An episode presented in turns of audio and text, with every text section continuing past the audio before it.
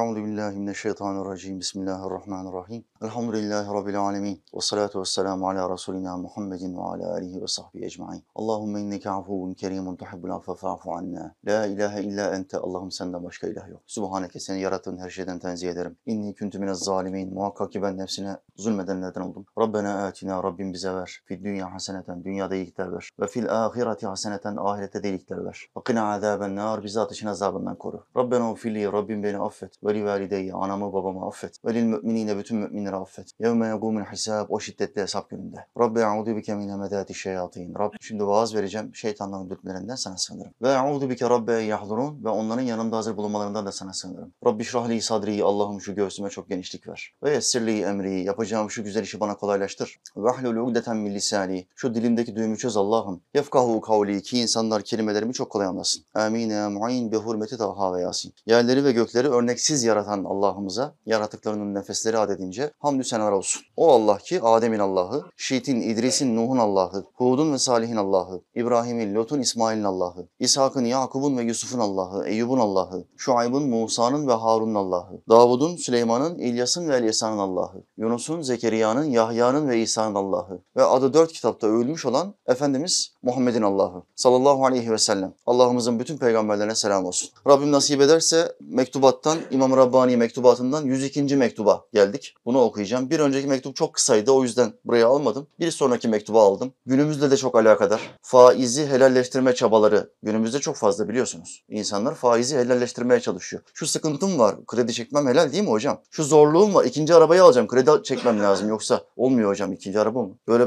garip fetva sormaları falan. Bir larç, bir genişlik, bir rahat haller. Faiz, artık günümüzde faizin bir sıkıntısı, bir haramlığı kalmadı hocam diyen bir sürü insan var. İmamın mektubu tam bu noktada kendisinden nasihat isteyen insana tokat üstüne tokat vuruyor. İnşallah biz de bu tokatlardan, bu silkelenmelerden nasipdar oluruz kardeşler. Amin. Bu mektup Molla Muzaffer'e yazılmıştır. Ödünç alıp vermekteki faizi bildirmektedir. Şimdi bir adama 10.000 TL borç verdin ama adam sana dedi ki bana bir 10.000 borç versene, 2 ay sonra öderim ve 11.000 öderim dedi. Bu 1.000 TL ne olmuş oluyor? Faiz olmuş oluyor. Peki sorum şu, borcu veren kişinin alacağı 11.000 TL'nin tamamı mı haram oluyor, yoksa 1000 TL mi haram oluyor?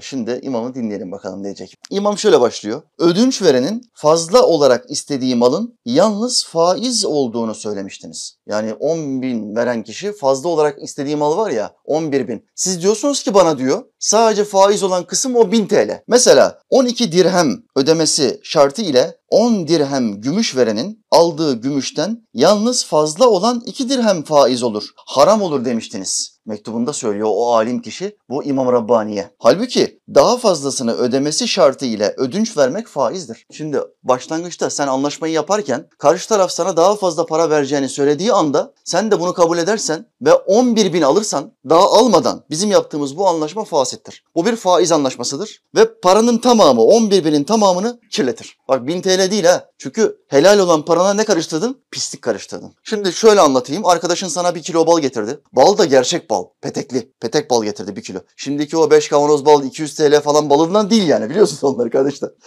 200 TL 5 kavanoz bal 200 diyor. Dayanmış suyu şekeri bal diye satıyoruz. Kandırıyor milleti. Allah bunlara hidayet versin. Petek bal 1 kilo. Full petek ve bal içinde. Evdeki kedin de geldi. O balın ortasına bir yerine küçük bir pislik yaptı. Biraz idrar ama küçük bir idrar yaptı balın ortasına. Peteğin üstüne geldi. Biraz yalarken pislik bıraktı. Şimdi sen ne yaparsın? Peteğin bir kısmını kesip atar, kalanını yer misin? Yoksa 100 kişinin 99'unun yapacağı gibi tamamını çöpe mi atarsın? Tamamını atarsın. Çünkü o idrar nereye kadar, peteğin neresine kadar girdi bilemezsin. Zaten şeyi pisletir. Helal olan gıdanın, nimetin tamamını pisletir. Tamamını pisletir. Helal malda bunun gibidir kardeşim. Paranın tamamını faize çevirmiş oluyor. Haram anlaşma ile ele geçen malın hepsi haram olur. Mesela 12 dirhem ödemesi şartı ile ödünç verilse alınan 12 dirhemin hepsi haram olur. Faiz ile ödünç vermek ve almak haram olduğu Kur'an-ı Kerim'de açıkça bildirilmiştir. Allah size ticareti helal kıldı, yani alışverişi helal kıldı, faizi ise haram kıldı. Faizle iş yapanlar faizin helal olduğunu savunmak için ne yapıyorlar? Ya hocam ticaret de haram. Sen ona baksan ticaret de faizdir. Adam taksitle mal satıyor. Normalden fazla para alacağı için taksitle sattığından o da faizdir diyor. Taksitli satışı yani helal satışı faizle eşit yapmaya çalışıyor. Ve bir karamsar bir ifadeyle hepsi faizdir deyip işin içinden sıyrılmaya çalışıyor. Hayır. Taksitli satış ticarettir.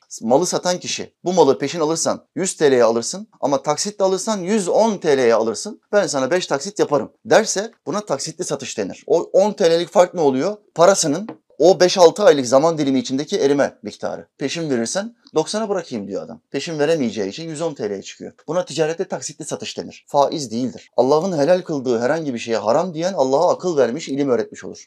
Allah'ın haram kıldığı bir şeye helal diyense din öğretmiş olur. Siz Allah'a din mi öğretiyorsunuz diyor Kur'an. Kim Allah'a din öğretebilir ki? Dini bize getiren Allah Teala Celle Celaluhu. Kur'an-ı Kerim'de bu faiz apaçık bir şekilde bildirilmiştir. Sakın ola kimse bunun üzerine oyun falan oynamaya çalışmasın. İhtiyacı olanın da olmayanın da faizle ödünç alması haramdır. Yani hocam ben arkadaşımdan faizle borç alacağım ama benim gerçekten ihtiyacım var. Benim niyetim araba almak. Ve bu benim ilk arabam. İkinci, üçüncü arabam falan değil. Hiç arabam yok. Bir araba sahibi olmak istiyorum. Zamanımızda da araba bir asli ihtiyaç hükmünde. Hayır. Araba asli bir elbise gibi değil. Asli ihtiyaç nedir? Elbisedir. Elbise, giysi asli ihtiyaçtır. Gıda. Bir yıllık yiyeceğin gıda senin asli ihtiyacındır. Zekata tabi değildir. Araba asli ihtiyaç değildir. Bir araba sahibi olmasan bile taksiye binersin gidersin. Minibüse binersin gidersin. Otobüse binersin. Metroya binersin gidersin istediğin yere. Dolayısıyla bunun için faize girmene gerek yok. Bahane uydurma. Buna asli ihtiyaçtır deyip de işin içinden sıyrılamazsın. İhtiyacı olana faiz haram olmaz demek Kur'an-ı Kerim'in emrini değiştirmek olur. Allah Teala'nın emrini biz direkt olarak değiştirmiş oluyorsun. Onun ihtiyacı var hocam diyor. Kınye kitabı Kur'an-ı Kerim'in emrini değiştiremez. Bir kitap çıktı İmam Rabbani döneminde. Kınye diye bir fıkıh kitabı, fetva kitabı. Faizi kolaylayan bir kitap. Faizi güzelleyen bir kitap. Faiz olan birçok işin faiz olmadığını savunan bir kitap. Yanlış bir fetva kitabı. İmam da bu kitabı eleştiriyor. Şimdi biliyorsunuz günümüzde bazı sapkın cemaatler, Allah yolundan ayrılmış cemaatler fetva veriyor. Fetva ne? Senin bir evin yoksa ilk evi almak için bankaya gidip faizli kredi çekebilirsin. Çünkü ev asli ihtiyaçtır. İkinci ev yazlık, kışlık falan değil. Senin hiçbir evin yoksa ilk evi almak için faizli kredi çekebilirsin diyen cemaat var şu anda bu ülkede. Dışarıdakilerden bahsetmiyorum bile. Senin bir araban yoksa ilk arabayı almak için bankaya gidip faizli kredi alabilirsin. Bu bir zarurettir deyip halkı haram olan bir şeye helal diye iman etmeye zorlayan, teşvik eden ve şeytana kulluk eden cemaatler var bu ülkede. Allah Teala bu sapkınların şerrinden bizi korusun kardeşler. Kur'an'ın açıkça haram olduğunu bildirdiği bir şeye helal diyen kişi İslam inanışına göre ne olur? Kafir olur. Açık bir şekilde. Faiz ayetleri burada çok şiddetlidir. Allah Teala Hazretleri hiçbir günah hakkında söylemediği şiddetli kelimeleri faiz hakkında söylemiştir. Bak bir tane hatırlatacağım. Faiz hakkındaki ayetlerimize inanmayanlar Allah ve Resulü tarafından kendilerine savaş açıldığını bilsinler. İçki hakkında tehdit ayeti var. Zina hakkında öfke ayeti var. Tehdit ayeti var. Kumar hakkında Allah'ın tehdit ayeti var. Ama hiçbir ayet hakkında Allah Teala Allah ve Resulü ona düşmanlık etmiş, savaş açmıştır. Tabirini kullanmamıştır. Hiçbir hükmü hakkında, hiçbir haram hakkında. Puta tapma var Kur'an'da, puta tapma. Puta tapanlara kafir diye hitap ediyor. Ama puta tapanlar hakkında bile Allah ve Resulü size savaş açmıştır tabirini kullanmıyor. Neyin hakkında bu tabir? Faiz. Bu başka bir şey. Ne demek faiz? Faiz demek bir halkın, bir beldenin, halkının, zenginlerinin, zenginliklerinin gittikçe artması, fakirlerinin de kanının zenginler tarafından daha fazla emilip fakirliklerinin artması. Yani zengin fakir dengesinin tamamen yok olması. Orta direk, orta tamamen gidiyor. Zenginler alabildiğine zengin, fakirler alabildiğine fakir. Orada bir uç var.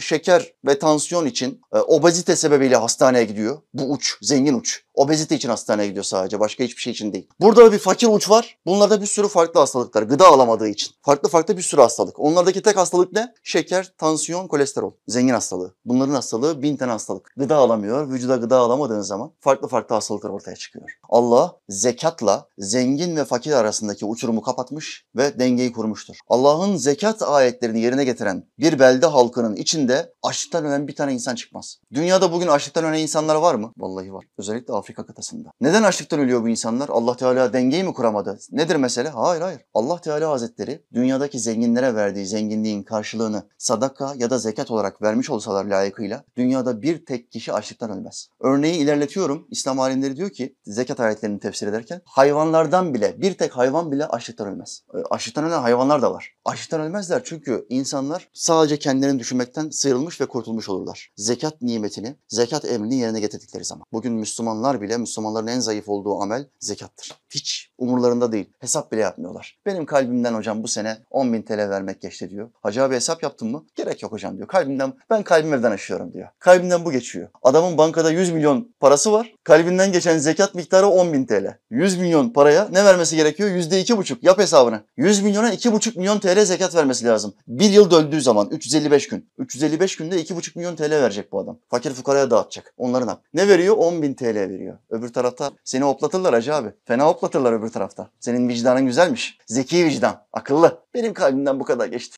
Allah Teala bu insanlara hidayet versin.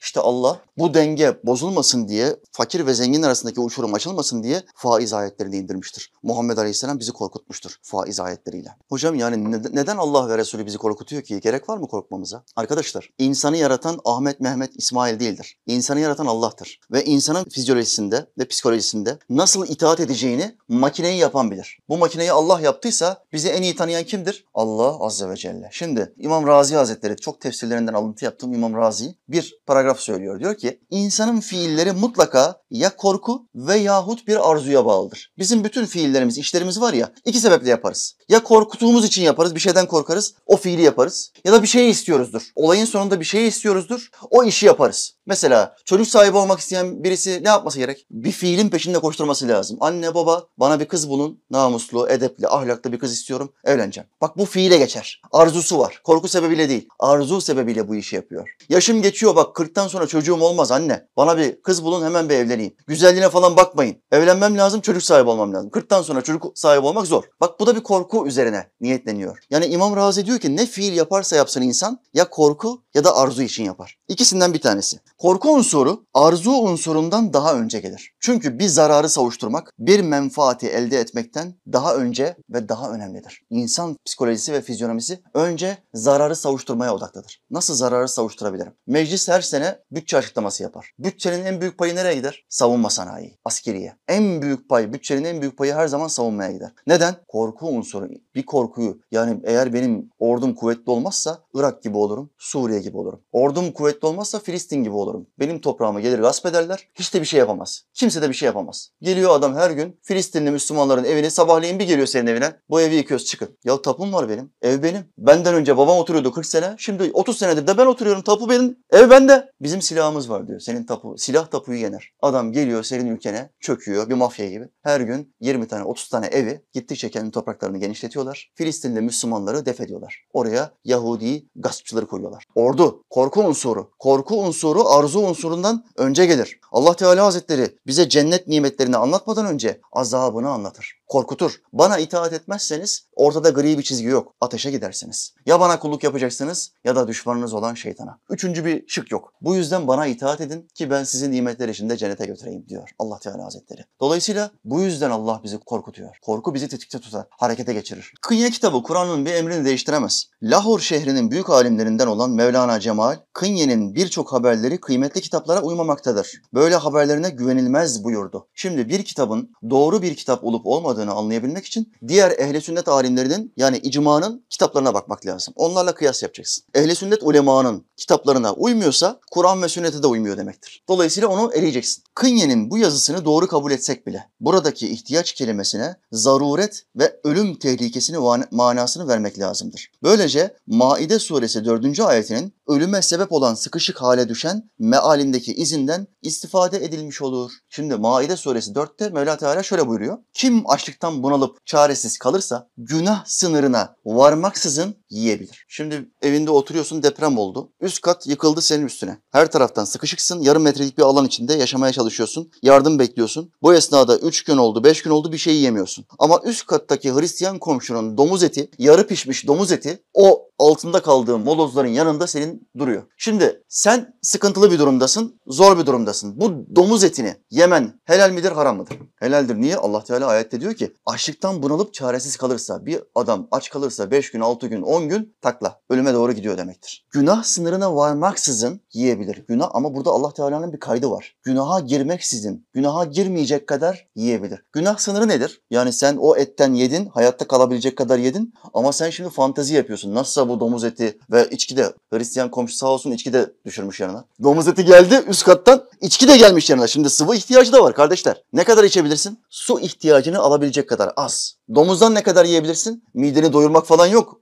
Gırtlağa kadar falan doyuramazsın kardeş. Ölmeyecek kadar. Ölmeyecek kadar yiyeceksin. Az. Bu helaldir. Zaruretler haramı helal kılar kaidesi nereden alınmıştır? Kur'an'ın bu ayetinden, Mâide 3. Unutmayınız. İmam Rabbani diyor ki zaruret miktarı eğer faizi haramı helal kılacaksa, faizi helal kılacaksa bu zaruretten ancak ölüm bahsi anlaşılabilir. Sen açıkta falan kalmıyorsun. Yani ev alacağım o yüzden kredi çekebilirim diyemezsin. Çünkü kirada yaşayabilirsin. Bugün bu ülkedeki insanların çoğu ev sahibi değil, çoğu kiracıdır. Ve bu insanlar kira ödeyip barınabiliyor mu? Yaşayabiliyorlar mı? Yaşayabiliyorlar. Demek ki faize girmeden de kiracı olarak yaşayabilirsin. Bak ben de hayatımın 40-43 senesinde hep ev sahibiydim. Babamız tüccardı, biz tüccarlık yaptık. Allah'a şükürler olsun çok rahat bir yaşamımız vardı. Hep ev sahibiydik ama şimdi kiracı olduk. Devlet bize dedi ki buralar yıkılacak, 40 senelik evde oturuyorsun kardeş. Ufak bir sarsıntıda 5'te buralar gider. Siz ölmeyin, ben size burayı tekrardan yapayım sonra bana borçlanın. Tamam dedik devlet baba. Peki ayrıldık oradan, kiracılığa geçtik. Kiracılığın ne kadar zor bir şey olduğunu ben düne kadar bilmezdim. Ama şimdi zamanın ne kadar hızlı bir şekilde akıp geçtiğini çok iyi görebiliyorum. Çünkü her ayın başında ev sahibinle bir yüzleşmen gerekiyor. Kardeşim buyur, bu senin hakkındır diyorsun. Ev sahibiyken hiç böyle bir derdimiz yoktu. Dertlerimiz başka şeylerdi. Dolayısıyla bu ülkedeki insanların çoğu kiracıdır. Kiracılar sağlıklı bir şekilde yaşayabiliyor mu? Yaşayabiliyor. O zaman bankadan ben gideyim faiz alayım, kiradan çıkayım artık, kira ödeyeceğime faiz ödeyeyim falan muhabbeti seni kurtarmaz. Çünkü bu ayeti kerime haramlardan af olunabilecek özrü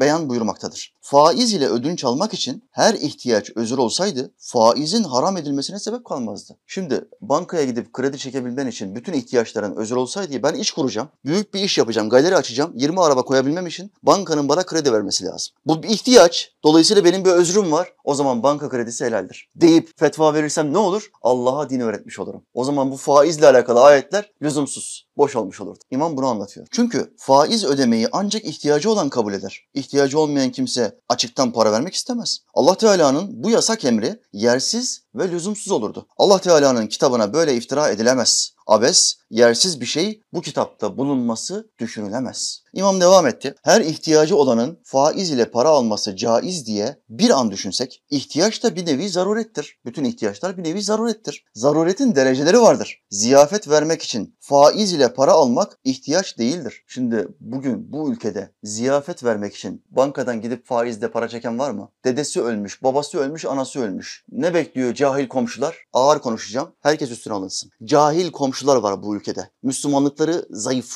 10 üzerinden bir Müslüman olan cahil komşular. Herhangi bir komşu öldüğü zaman o eve giderler ve o evde ne yaparlar? Bize yemek getirmeniz lazım derler. Adamın babası ölmüş. Sen adamın evine gidiyorsun ve cenaze yemeği bekliyorsun. Ne yüzsüz, ne utanmaz insansın. Ey yüzüne tükürülesi kadın ve erkek. Ey sahte Müslüman. İslam'ın usulü nedir peki? Bir evde cenaze olduğu zaman Muhammed Aleyhisselam buyuruyor ki yemek yapın. 3 gün boyunca o eve yemek götürün. O evde yemek yapılmayacak. O ev halkı hiçbir yemekle olarak adamların derdi var. Oradaki adamların ve kadınların derdi var. Sevdikleri birisinden ayrılmışlar. Bunların yemeği düşünmemesi gerekiyor ama yemek de zorundalar. Ne yapacak? Komşuların vazifesi var. Herhangi bir komşundan birisi vefat etti mi ailesinden? Sen oraya 3 gün yemek götüreceksin. O evdekilerden bir tanesi 1. yemek yapmayacak. 2. yemek dağıtmayacak. Cenaze evine gidildiği zaman çayıma limon alabilir miyim denmez. Rezil adam denmez. Çay içiyor, orada bir çay ikramı istiyor. Evinde ölü çıkmış adamın. Ondan bir kere çay ikramı istiyor. Bir de yüzsüzlük miktarı şu. Ben 3 şekerden az içemem. Lütfen bir şeker daha alabilir miyim? Adamın amcası ölmüş, dedesi ölmüş, anası ölmüş. 3 şeker muhabbeti yapıyor. Limon getirebilir misiniz? Limonsuz asla çay içemem ben. Senin yüzüne bir limon sıkardım ben ama. Bir sıkardım yüzüne. Öteki ne diyor? Ben helvamı tahinle alabilir miyim? Utanmaz rezil. Üstüne biraz tahin helvası. Varsa biraz da ceviz. Bu yumruk boş değil, bu yumruk. Dayak cennetten çıkmadı kardeşler. Böyle Müslümanlar var bu ülkede kardeşler. Böyle sahte Müslümanlar var. Böyle çirkin bir bid'at ortaya çıkarttılar. İğrenç, çirkin bir bid'at. Cenaze evi olduğu zaman sakın kaçırmayın. 2 gün, 3 gün boyuna bedava yemek dağıtılır. Gidin orada hizmet etsinler size. Bu bid'at demek. Muhammed Aleyhisselam'ın sünnetini kaldıran herhangi bir şeye bid'at denir İslam'da. Sünneti kaldırıyor, yerine insanların çıkarttığı bir adet konuluyor. Bu adet ne? Cenaze evine gidip helva yemek vermek, yemek yemek, çay içmek, kahkaha, gürültü, fener muhabbeti yapmak. Yazıklar olsun sizin Müslümanlığınıza. Yazıklar olsun. İşte imam bu noktada bizi uyarıyor. İşin vahim tarafı ne biliyor musunuz? Daha kötü tarafı. Bu adet o kadar dinselleştirildi ki, yani İslam'da böyle bir hüküm yok. Tıpkı Hristiyan papazları gibi. Allah Teala diyor ki ben Hristiyan papazlarına evlenmeyi haram kılmadım. Onlar gittiler kendilerine dediler ki bize evlenmek haramdır. Biz böyle anlıyoruz. Ya ben helal kıldım evliliği. Hiçbir dinde haram etmedim papazlara, hocalara, dindar hahamlara. Bu Hristiyan papazları sapıttı, dediler ki biz evlenmiyoruz. Kendimizi Allah'a adadık. Sonra gittiler çocuklara sulandılar. Küçük kızlara, küçük erkek çocuklarına sulandılar. Dünyadaki en sapık insanlar kim? Evlenmeyen papazlar. Vatikan her sene milyarlarca dolar sadece papazlarının pisliklerini örtmek için tazminat parası öder. Her sene. Vatikan'ın başındaki papa der ki utanıyorum. Papazların bu durumundan utanıyorum. Ya niye utanıyorsun? Düzelt, Allah'ın emrine uy ya. Saçma sapan emir çıkarttınız. Kendinizi Allah yerine koydunuz. Papazlara evlenmeyi yasakladınız. İnsan fıtratına aykırı evlenmemek. 124 bin peygamber gelmiştir. 124 binin tamamı, 2-3 peygamber hariç, 124 binin tamamı evlenmiştir ve çok evlenmiştir. Yani tek eşli değil. Tamamı çok eşli. Burada sana bir ibret yok mu? Burada biz Müslümanlara bir ibret yok mu? Evleneceksin kardeşim. İnsan fıtratına aykırı. Evlenmemek insan fıtratına aykırı. Evlenmediğin zaman sapıtırsın. Çocuğa, hayvana, televizyona, internete, sapık sapık şeylere gidersin ve o orada kalmaz. Yarın öbür gün hocana mesaj atarsın. Hocam eşcinsel olmaya karar verdim. Sapıklığın sınırı yok. Gittikçe, üstüne doğru gittikçe artık farklı bir sapıklık noktasına gidersin. Eşcinsellikte bitiyor mu? Bitmez. Cinsiyet değiştirmeye karar verdim. Kendimi artık kadın gibi hissediyorum. Sapıklığın bir sonu yoktur arkadaşlar. Şeytan hayatı boyunca, yüz binlerce yıl boyunca hiç cinsiyet değiştirmedi. Ama şeytanın fısıltılarını dinleyenler cinsiyet değiştirdiler. Hayvanların kulaklarını kestiler. Hayvanların kuyruklarını kestiler. Daha vahşi olsun diye hayvanlar sapık sapık şeyler yaptı. Ve bu insanlar toplumda bu adet o kadar çirkinleşti ve o kadar kanıksandı ki artık din yerine geçti. Ve evinde cenazesi olan bir insan gelen konuklara yemek vermediği zaman ayıplanmaya başladı. Aa ayıp değil mi ya? Biz buraya geldik, burada Kur'an okunuyor falan, tamam biz de okuduk Kur'an'ı. Hadi bir çıkartın bir yemek yiyelim ya demeye başlandığı için bu millet ne yapıyor? Param da yok 200 kişiyi doyuracak. Bankaya git oğlum çabuk, bankaya git bir 10 bin lira kredi çek. Şimdi bankaya üstünde donla gitsen 10 bin, 20 bin, 50 bin veriyorlar. Donla gitsen. Yeter ki sen kredi al, seni sömürelim biz. Biz vampiriz. Yeter ki senin kanını emelim. Sen gel bize kredi veririz biz. Sadece isminle, TC'nle gidiyorsun bankaya. 10 binden 50 bine kadar. Havada veriyorlar. İsterse üstünde hiçbir şey olmasın. Tak diye veriyorlar. Oğluna diyor ki oğlum git bir 20 bin çek diyor. Git pide mide al, ayran al, helva getir. Tahin de getir. Yüzsüzler var. Helva, şimdi ölü için helva geliyor. Yüzsüzler nasıl biliyor musun? Ama ben irmik helvamı tahinli yerim. Muhakkak tahin olmak zorunda üstünde. Bir de varsa biraz fıstık, üstüne biraz fıstık koyar mısın? Fıstıklı getiriyorsun bir tanesi. Diyor ki ben ceviz severim. Yazıklar olsun sizin Müslümanlarınıza. Yazıklar olsun. Orada keyif üstüne keyif yapıyor. Nasıl keyfimi daha fazla arttırabilirim? Adamın anası ölmüş, babası ölmüş. Böyle bir rezil durumdayız kardeşler. İşte Müslümanların hali. Gidiyor insanlara cenaze yemeği vermek için kredi çekiyor. İmam da bunu anlatıyor ya. Utanmıyor musunuz diyor. Böyle zaruret olur mu diyor ya. Bu eve yemek götüreceksin. Bu insanlar ellerini cebine atmayacak. Bu insanlar çalışmayacak. Sadece oturacaklar. Kur'an okuyacaklar. Anasına babasına Kur'an okuyacak. Başka bir şey yapmayacak bu. Sen ona hizmet edeceksin. Ama İslam'ı aldılar, evirdiler, çevirdiler. Ne hal getirdiler. Allah bu insanlara hidayet versin kardeşler. Amin. Meyitin bıraktığı malda meyitin ihtiyacı, kefen ve cenaze masrafı olduğu kitaplarda bildiriliyor. Meyitin bir ihtiyacı var. Kefen ve cenaze masrafları bıraktığı maldan karşılanır. Sen hiç çekmene, faiz, kredi çekmene falan gerek yoktur. Onun ruhu için ziyafet vermeye ihtiyaç denilmemiştir. Meyit sadakanın sevabına herkesten çok muhtaç olduğu halde onun ruhu için yemek dağıtılmasını, helva dağıtılmasını İslamiyet emretmemiştir. İslamiyet vefat etmiş kişi için istiğfar emreder. Arkasından Kur'an okumayı emreder. Yemek dağıtılması diye bir emir ne Allah'ın kitabında ne peygamberin sünnetinde, övgüler ve selam efendim olsun. Yok ve siz din diye bunu uydurdunuz. O halde bunları yapmak, faizle para almak için ihtiyaç özür olur mu? Ölünün ihtiyacı kabul edilse bile faizle alınan para ile pişen yemekleri yemek helal olur mu? Çoluk çocuğun çok olması, erkeğin askerde bulunması, özür ihtiyaç sanılarak faizle para almak caiz ve helal olur demek bir Müslümana yakışmaz. Bunun çocuğu askere gitti şimdi. Eve para getirecek birisi de yok. Babası kredi çekebilir. Bir Müslüman bunu nasıl söyler ya? Müslüman kardeşim öbür Müslümana gidiyor diyor ki kardeşim bir 5.000 lira borç ver bana. Oğlum gelinceye kadar. Gelince zaten hemen direkt işe girecek bir ay sonra. İlk maaşından sana ödemesini yaparım diyor. Ne diyor borcu verecek olan kişi? Ya ne gereği var? Ona buna yalvarıyorsun, el açıyorsun. Git bankaya hemen kredi çıkıyor. 2 günde mesaj geliyor, kredi çıkıyor. Sana yazıklar olsun. borç vermek, sadaka vermekten 16 kat daha üstündür diyor Muhammed Aleyhisselam. 16 kat. Neden? Çünkü borç alan ihtiyacı olmazsa kesinlikle borç istemez. Ama sadaka alan çoğunlukla ihtiyacı yokken de alabilir. Bu yüzden borç vermek, sadaka vermekten 16 kat daha üstündür diyor hadis-i şerifte Muhammed Aleyhisselam. Durum bu. Böyle belaya yakalanmış olanlara emri maruf ve nehyan-ı münker yaparak doğru yolu göstermek lazımdır. Bir Müslüman nasıl olur da böyle haram bir işi yapabilir? İhtiyaçları temin edecek yol çoktur. Bu zamanda şüpheli olmayan kazanç kalmadı diyorsunuz. Evet öyledir. Fakat elden geldiği kadar şüphelilerden kaçınmak lazımdır. Ne şüphelisi? Adam hırsızlık yapıyor. Adam verdiği sözü yiyor. Anlaşma yapıyor. Borç veriyor. Borcu almadım diyor. Ben senden borç falan almadım ki. Bir senet falan da yapmadıkları için arkadaş, 20 yıllık arkadaş borç veriyor. Ben borç falan almadım. Öyle bir şey hatırlamıyorum diyor. Ya senin yaşın 55 oldu, bak hafızada bir git gel olabilir mi? Halı sahada falan düşmüş olmuyorsun. Rica ediyor. Ben senden borç falan almadım diyor. Ya ben sana borç verdim kardeşim. Büyük de bir miktar verdim diyor. Geçmiş dönemde yaşanmış bir olayı nakledeyim. Olayı daha iyi anlayacağız. Adamın bir tanesi hacca gidiyor. Giderken en güvendiği arkadaşına diyor ki ya ben hacca gideceğim, şimdi ev boş kalacak. Şu 1000 altınım var. Şunu sana vereyim. Rabbim nasip ederse dönersem 1000 altını senden alacağım. Tamam kardeş diyor, biz dostuz, merak etme. Ben de güvende. Paraları veriyor. Haccına gidiyor. Bir ay sonra, 2 ay sonra hacdan dönüyor. Diyor ki kardeş Allah kabul etsin. Eyvallah, sağ olasın. Benim emaneti almak istiyorum. Diyor ki ne emanet? Sana 1000 altın verdim kardeş. Güvenlik için, evde boş kalmasın diye. Hiç bana öyle bir şey vermedin, ben hatırlamıyorum diyor. Ve aldığı parayı yalanlıyor. Üstüne yatmaya çalışıyor. Verdin vermedim, aldın almadım. Hemen gidiyorlar Kadı İyaz'a. Kadı İyaz devrin en büyük kadılarından bir tanesi. Çok kaliteli bir alim. Diyor, meseleyi anlatıyor. Paramı gasp etti. Ben ona 1000 altın borç verdim, harca gidecek. Paramı almadığını söylüyor. Ve bana paramı geri vermiyor. Ne yapacağız? Diyor ki doğru mu söylüyor? Yalan söylüyor diyor. Ben paramı almadım. Peki şahit var mı diyor sen bu parayı verirken. 2 şahit var mıydı yanında? Diyor ki şahit yoktu Kadı Efendi. Bir ağacın altında verdim ben diyor. Bu parayı bu kişiye bir ağacın altında verdim.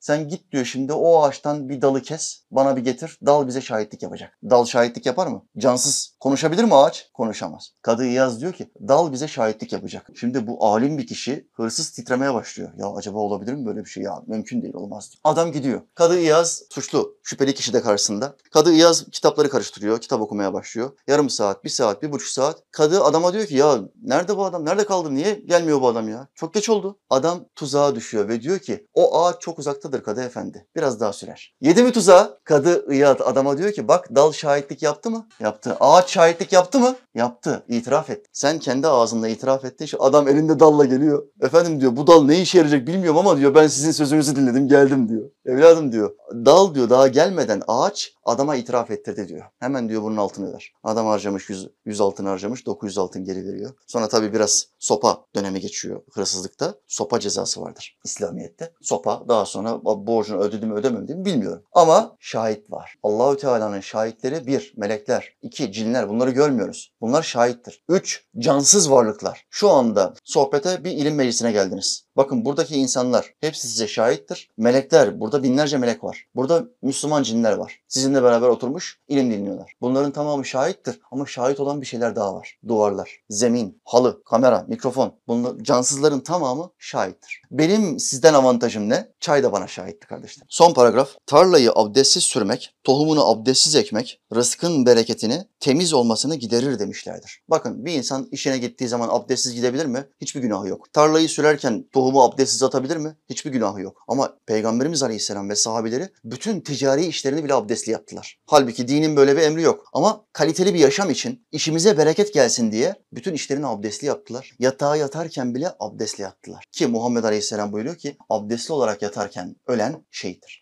Şehit olarak ölmek ister misin? Hepimiz isteriz. Abdestli yat. Gününün yarısı yatakta geçiyor, uyurken geçiyor. Yani ölüme burun burundayız. Uyku ölümün yarısıdır diyor Muhammed Aleyhisselam. Dolayısıyla ölme ihtimalimiz çok fazla. O zaman yatağa yatarken abdest al. Tarlayı süreceksin, işine gideceksin, dükkanı açarken abdestli aç. Dükkana sağ ayakla gir. Sağ elinle gir, besmele çek. Allah'ım rızkıma bereket ver. Bu dükkandan içeriye haram ticaret yapacağım, faizle iş yapacağım insanları sokma. Bereketsiz, kötü niyetli insanları bu dükkandan içeriye sokma. Bu duaları yap, aç dükkanını. Sabah namazını da kılmışsan bereket akar. Bereket akar Allah'ın izniyle. Hindistan'da böyle çalışan hemen hemen yok gibidir. Abdestli işe giden, abdestli tohum eken hemen hemen yok gibi diyor Hindistan'da. Çok zayıfladı İslam'a yatkınlık. Fakat Allah Teala kulundan elinden geldiği kadar yapmasını istemektedir. Faizle para alıp ziyafet vermekten sakınmak herkes için kolaydır. helale haram, harama helal diyen kafir olur. Fakat bu kat'i meydanda olan helal ve haramlar içindir. Kat'i meydanda olan bir haram içki, kat'i meydanda olan bir haram zina, bir haram faiz açık bir şekilde hem ayetlerde hem hadislerde mevcuttur. Herhangi bir kul ister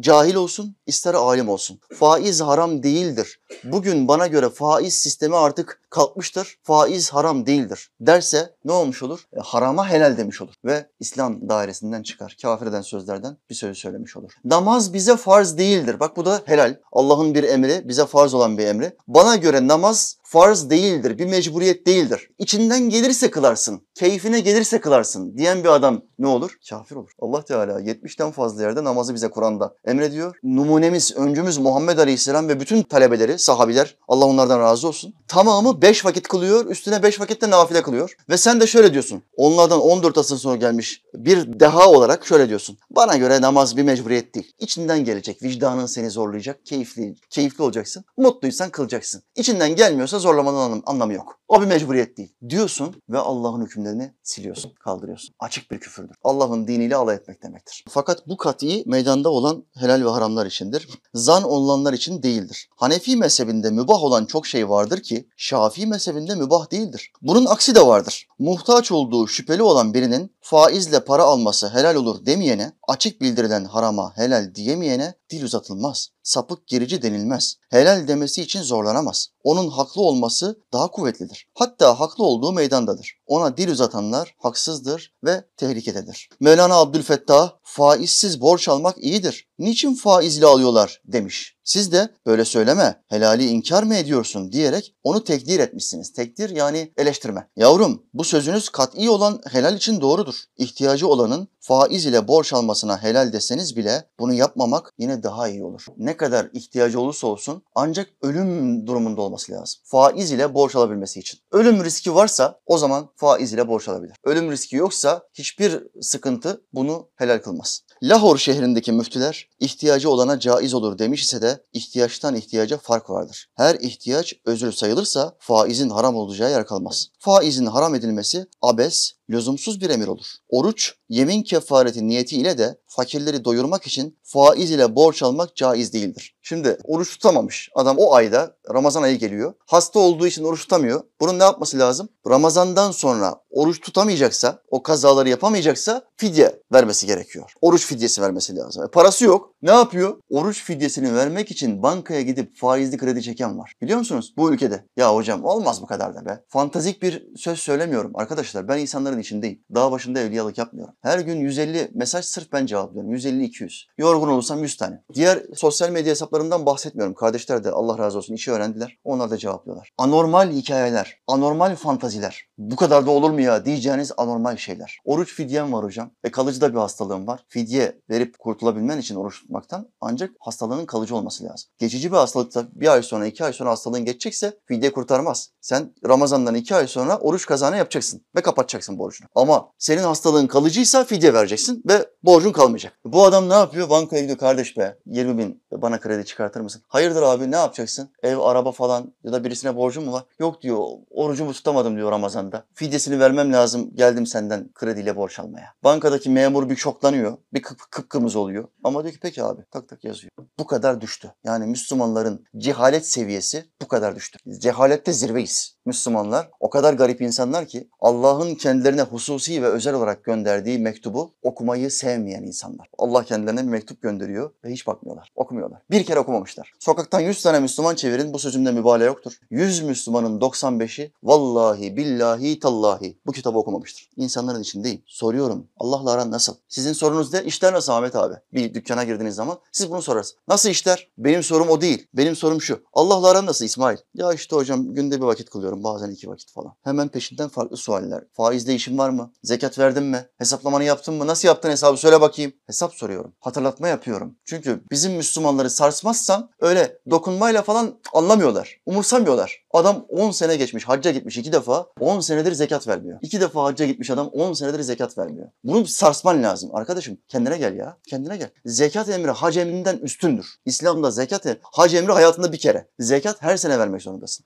Oruç emri zekat emrinden üstündür. Zekat senede bir, oruç senede bir ay. Namaz emri oruç emrinden üstündür. Daha üstünü söyleyeyim mi? Kelime-i şehadet namazdan üstün. Şehadet getirmedin mi? 0 0 0 0. O namaz var ya, 0 0 0 0 0. Şehadet getirdiğin anda başa bir koymuş olursun. Bir. Ben artık iman ettim, İslam'ın içine girdim. O namazlar, o sıfırlar birin yanında değerli. Ama başta bir yoksa, 100 tane sıfır olsa banka cüzdanında yani keyiflenir misin? Aa, araba almaya gideyim, 100 tane sıfır var. Bak bana bu hesap cüzdanını veren memur arkadaş 100 tane sıfır koymuş bana. Bana jest yapmış deyip keyiflenir misin? Araba almaya gidebilir misin 100 tane sıfırla? O cüzdanla bak, 100 tane sıfır atın. Hiçbir değeri yok. Ama o 100 tane sıfırın başında bir olsa, tek bir rakam. Bir. Sen çok zengin bir adamsın. Artık Kerem Hoca'ya selam bile vermezsin. O dereceye yükseldin artık. Hiç sohbete gelmene gerek yok. Artık tamam, dünyalığı kurtardın. Senin sohbete ihtiyacın yok artık. Vur patlasın, çal oynasın, koştura koştura cehenneme. Koştura koştura cehenneme. Senin gideceğin yer burası. Ya adam, ha hocam bana bir dua eder misin? İşlerinde sıkıntı var. Bir dar boğazdayım. 6 aydan beri aşamıyorum. Tamam kardeşim, yatsı namazından sonra zikir dersim var. Zikirimi yaptıktan sonra sana özel dua edeceğim ismen. Tamam hocam. Bir dua ediyoruz adam. 2 hafta sonra hemen gözleri parıldıyor, arabayı değiştiriyor. Dar boğazdan çıkmış. O kardeşim, hocam bir dua ettin, Allah senden razı olsun diyor. Ya ikindiyi kılacağız, hadi gel beraber kılalım. Biraz da beraber Rabbimize dua. Hocam çok acil işim var. Fabrikaya yetişmem lazım. Bu hafta sohbete gelmeden hayırdır İsmail? Ya hocam işler çok yoğun.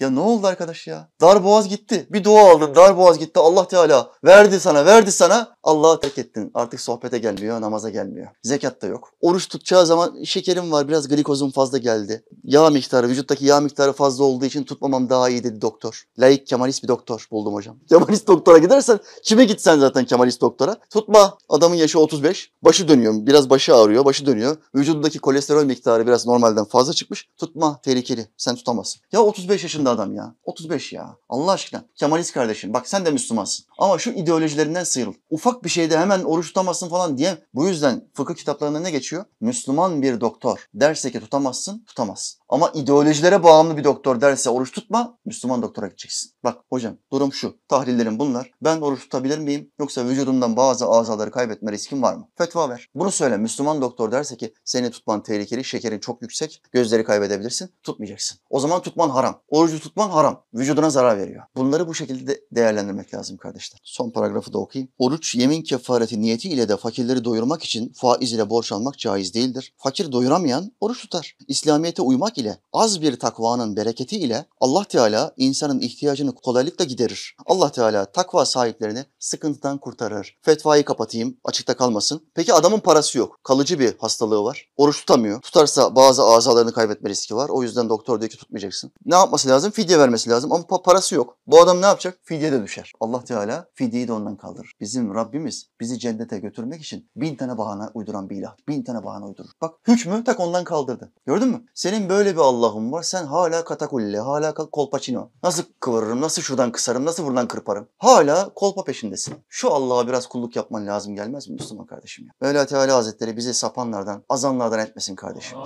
Yatağa girdiğinde şu anda psikolojik sıkıntılar çok zirvede. Depresif mesajlar, psikolojik darlık mesajları. İçim sıkılıyor, daralıyorum hocam, intiharı düşünüyorum. Şu anda mesajların çoğunluğu bu nispette, bu yönde. Kişiler Allah'ın kitabıyla arasındaki mesafeyi açtıkça şeytanla arasındaki mesafeyi kapatıyor ve onunla dost oluyorlar. Şeytanla dostluğun en büyük işaretine içim sıkılıyor, daralıyorum hocam. Her şeyim var, hep içim dar, sıkkınım, bıkkınım, yani hiçbir şeyden lezzet alamıyorum. Şeytanla arası çok iyi demektir. Bizim içimizi genişletecek, göğsümüzü genişletecek, rahatlatacak şey Allah ile mesafemizin kapanması. Allah ile aramızın kapanması. Mesafeyi açarsak hep sıkıntılar, depresif haller, psikolojik arızalar ortaya çıkar. Bunun ortaya çıkmaması için geceleyin yatağa bir başımı koyuyorum, yastığa bir başımı koyuyorum diyor. 2 saat hocam her gece. 2 saat sağa dön, sola dön, sırt üstü yat. Sağa dön, sola dön, sırt üstü yat. Koyun sayıyorum, inek sayıyorum, deve sayıyorum. Telefona bakıyorum, mesajlara bakıyorum, haberlere bakıyorum. Boyuna bir şeylere meşgul ediyorum kendimi. Uyuyamıyorum. Hocam uyuyamıyorum. Her gece 2 saat sağa dön, sola dön, sırtına ver. Uyuyamıyorum hocam. Nasıl uyuyabilirim? Müslüman kardeşim, bir, abdest alacaksın. Yatmadan önce dişlerini bir fırçala, bir abdestini al güzelce. Ondan sonra yatağına git. 1-2 dakika bile olsa sağ tarafına Muhammed Aleyhisselam'ın sünnetini yerine getir. 1 dakika bile olsa. Hocam ben alışkın değilim sağa, hep sol tarafa. Ya Muhammed Aleyhisselam'ın sünneti için 1-2 dakika bile olsa şöyle bir sağ tarafa. Bir yat abdestli bir şekilde. Dualarını bir oku. Elinle vücudunu meshet. Sünnetleri yerine getir. Ondan sonra sağ tarafa biraz yat. Ondan sonra istediğin şekilde yat. Yüzüstü hariç. Yüzüstü şeytanın yatışıdır biliyorsunuz. Diğer diğer üç şekilde de yatabilirsin. Bu yatma esnasında koyun sayma, keçi sayma. Ya sen çoban mısın sen ya? Koyun sayıyorum diyor adam ya. Allah Allah. Psikolog da oradan çıkmış. Tarifte bulunuyor ya. İşte halkın ilmi seviyesi o kadar düştü ki hiçbir ilmi yok. Halka verdiği hiçbir bilgi yok. Yaptığı tek mahareti göbeğini oynatmak. Adam göbeğini oynatıyor. Bir sosyal medya hesabı açmış. Ne kadar takipçisi var biliyor musun? 10 milyon takipçisi var. 10 milyon. Göbeğini oynatıyor. Biz ilim oynatıyoruz. İlim fışkırtıyoruz her tarafımızdan. Hem dünyasını hem ahiretini mamur edecek ilimler fışkırıyor. 1 milyon takipçi. Adam verdiği hiçbir şey yok. Sıfır. İğrenç bir göbek. Şıp göbeği oynatıyor. Ve 10 milyon takipçisi var. İşte Türk halkının, Müslüman Türk halkının geldiği seviye. Şu halkı getirdiğiniz nokta bu. Kemalizm, demokrasizm, laisizm, al sana Türk halkının geldiği seviye. Hırsızlık zirve, içki zirve, zina, kumar, faiz zirve, gasp zirve, terör zirve. Al sana kemalizm, al sana laisizm. İslam olsaydı bu ülkenin idare şekli, idare yöntemi böyle olur muydu? İslam olduğu zaman da biliyoruz. Bizim bir atamız var, bir Osmanlı var. Dünyaya hükmeden, Türkiye'ye değil, Orta Doğu'ya değil, dünyanın tamamına hükmeden Müslüman atalarımız var bizim. Neden? Anayasaları bu. Anayasam bu olursa Allah Teala yürü ya kulum der. Yürü ya kulum der. Mevla Teala Hazretleri anayasamızdaki maddeleri Kur'an'dan hükümler alan bir millet yapsın bize.